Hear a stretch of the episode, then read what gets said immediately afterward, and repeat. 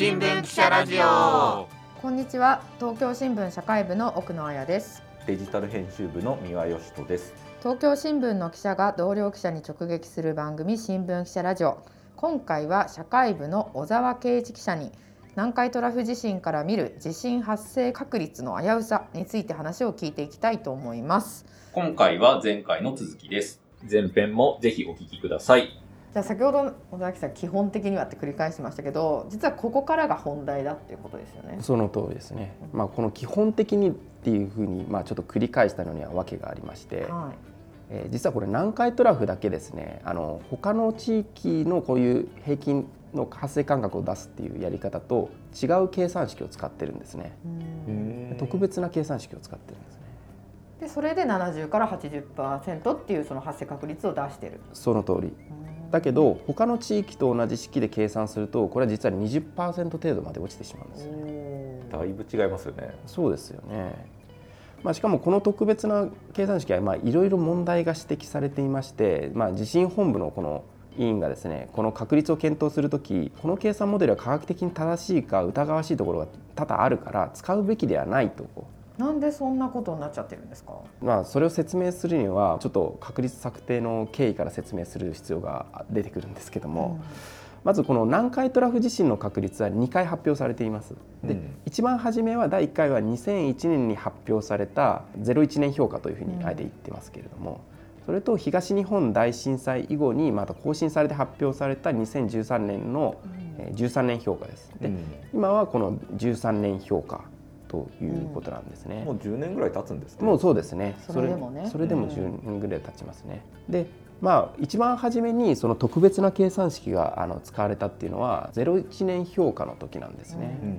うん、で、当時あの最高責任者だったその地震調査委員長というまあ、役職の人に聞いてみるともともとはその他の地域と同じ計算式で考えていたんだけど、うん、まあ、ちょっとこれ切迫性がないなとその特別な計算式を使えば割と確率が高くなるので、まあ、それを使おうというふうに、まあ、ちょっと鶴の一声があったということなんですね。それもよくわかんない切迫性のある出せって そうですね、まあ、だからその人としては、まあ、1946年の前回の地震からもうすでにその第1回目の2001年の時には55年経っていたのではい、で歴史上最短で90年で来ま来ていると。で80年ぐらいの段階で、まあ、対策がまあ割と整っていたら、まあ、何をしてたんだというふうに言われないで済むと。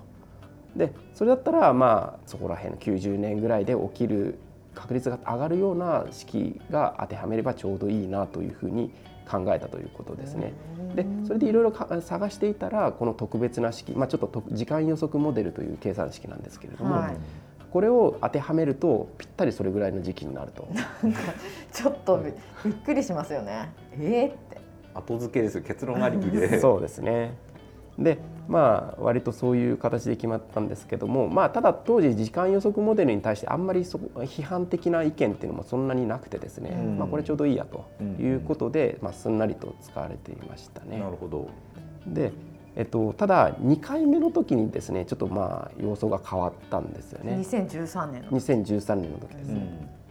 うん、で前回はこういうふうに使ったけど今回どうするかっていった時にやっぱりこのモデルちょっとおかしいぞみたいな紛失したんですね。うん、で学者としてはこれおかしいからあんまり使わない方がいいぞというふうに言ったんですけども、ただこのモデルを使わないことになるとそれまでその割と高かった確率がですね一気に20%まで下がってしまうんですね。あれってなりますもんね。なりますよね。時間経ってるのに下がるってなんで？みたいな。でまあ南海トラフって東海地震からまあ引き続いてですね、まあ東海地震も南海トラフの一部ということなんですけれども。うん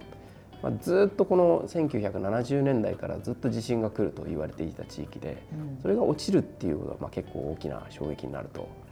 でそれを行政担当者だとか防災の専門家で作る、まあ、同じ地震本部の組織からですねまあ、これ確率が下がると困るぞとか、まあ、ちょっと待ったがかかったんですね。でもとはいえその確率計算って科学の部分じゃないですか。もう、はい、数値自体はそんなになんか忖度とかで決める話じゃないような気がするんですけど。ね。本来そういう話なんですけどね、まあ、ただその一応影響があるということをまあ懸念して地震学者側からまあ一応意見を聞きましょうというふうに行われた。まあ、ただ待ったをかけた行政の専門家で作るその委員というのは政策委員会という委員会なんですね。うん。でここはまあ主にまあまあ予算の調整であったりだとか、まあ、その年度の研究やあの調査の計画を立てたりとかですね、まあ、そういうことをやって、まあ、割と防防災行政の専門家とかそういうメンバーで作る。まあうん。言ってみればあの社会との調整というか、まあ、政治というかですね政科策というか。学じゃない科学学者じゃないってことそうですね。っていうメンバーで作る。で一方は、えー地震、えー調査委員会といってこれは地震学者だけで作る委員会なんですけどもでこちらはまあ本当は下げた方がいいとうん言っているとうんいう中で意見が分かれてでそれでその話になったということなんですね。でこういうふうに本来そのこの長期評価は地震調査委員会だけで検討して公表するんですが、うんまあ、唯一この時だけえー政策委員会にえー意見が聞かれたという、まあ、大変異例の措置だったということなんですね。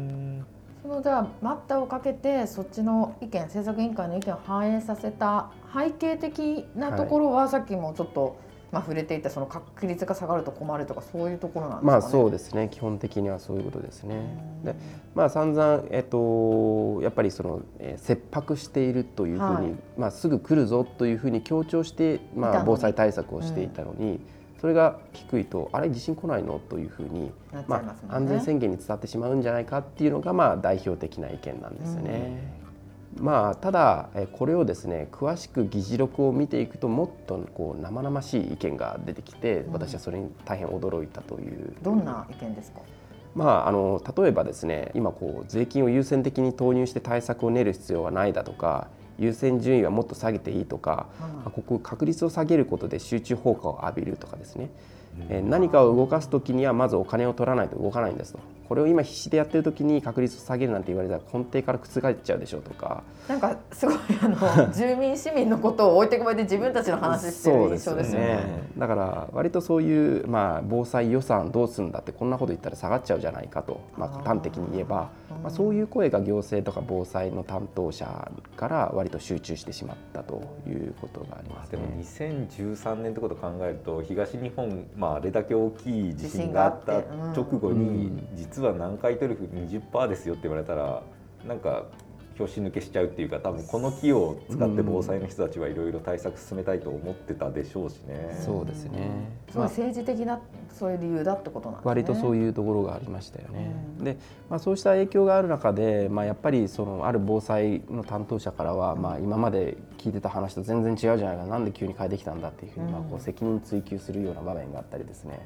まあ、そういうふうにかなり強く反対されて地震学者たちはこの反発にですね自分たちが思ってた以上にあったもので。まあ、一度登ってしまったはしごはもうこう降りられないとか、まあ、これはもう一連卓勝でもう政策委員会の言うことを聞くしかないなとか、まあ、かなりここで戦意喪失をしてしまうということなんですねで。その結果出てきた数字。そうなんですねでまあ、ただ、えっと、とはいえやっぱり地震学の方も、えっとま、ちょっとやっぱりこれだけおかしいものをそのまま今まで通り、えー、メインで、えー発表するのはちょっとどうなのかということで、まあ、その両論兵器というかですねあの一般のその計算式で出したものとその特別な計算式を使って出したもの両方出せばいいじゃないかと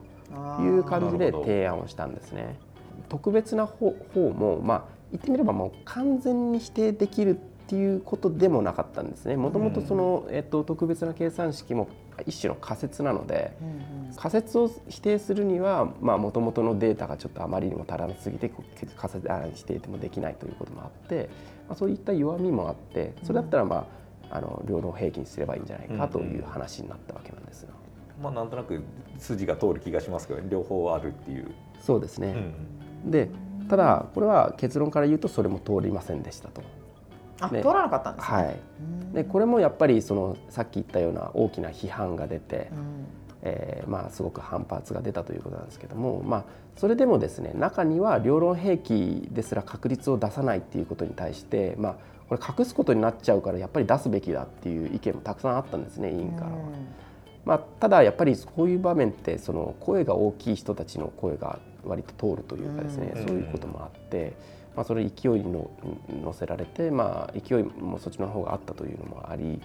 まあ、どんどんその両論兵器という案すらまあなくなってしまったということなんですよね。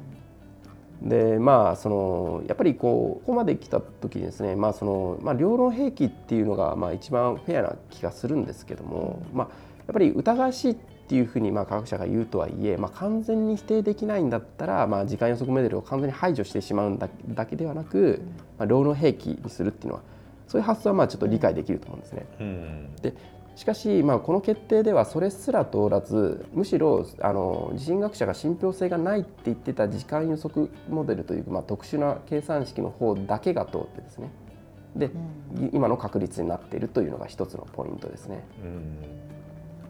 だから多くの人たちはいまだにこの決定が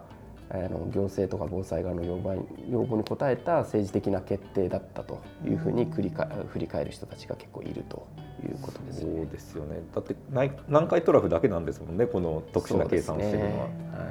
そのあたりはもう小沢記者も記事にもしている。そうですね。それをあの、まあえっと、2019年の時点でその、はい、えー、連載で、えー、やりましてでそれはあの2020年の科学ジャーナリスト賞というところで、まあ、受賞を受けたということですね。でそれの反響もあったってことですか、ね、そうですね。これあのすごくあの反響をいただいて、まああの中部地方から発信したニュースでしたけども、うん、まあ割とあの全国の、えー、まあその科学記者であったりだとか地震学の専門家だとか、まあかなり広く知れ渡ったということになりましたね。うん、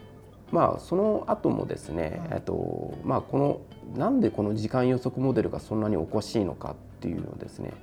まあ、それを、まあ、もっと知りたいっていう意見がですね結構あの読者の方からあったんですね。うんで、まあ、私もこれだけ、えーと、こじられた話なのでその特別な計算式がどうしておかしいのかっていうことを検証しなくてはいけないと思ったんですね。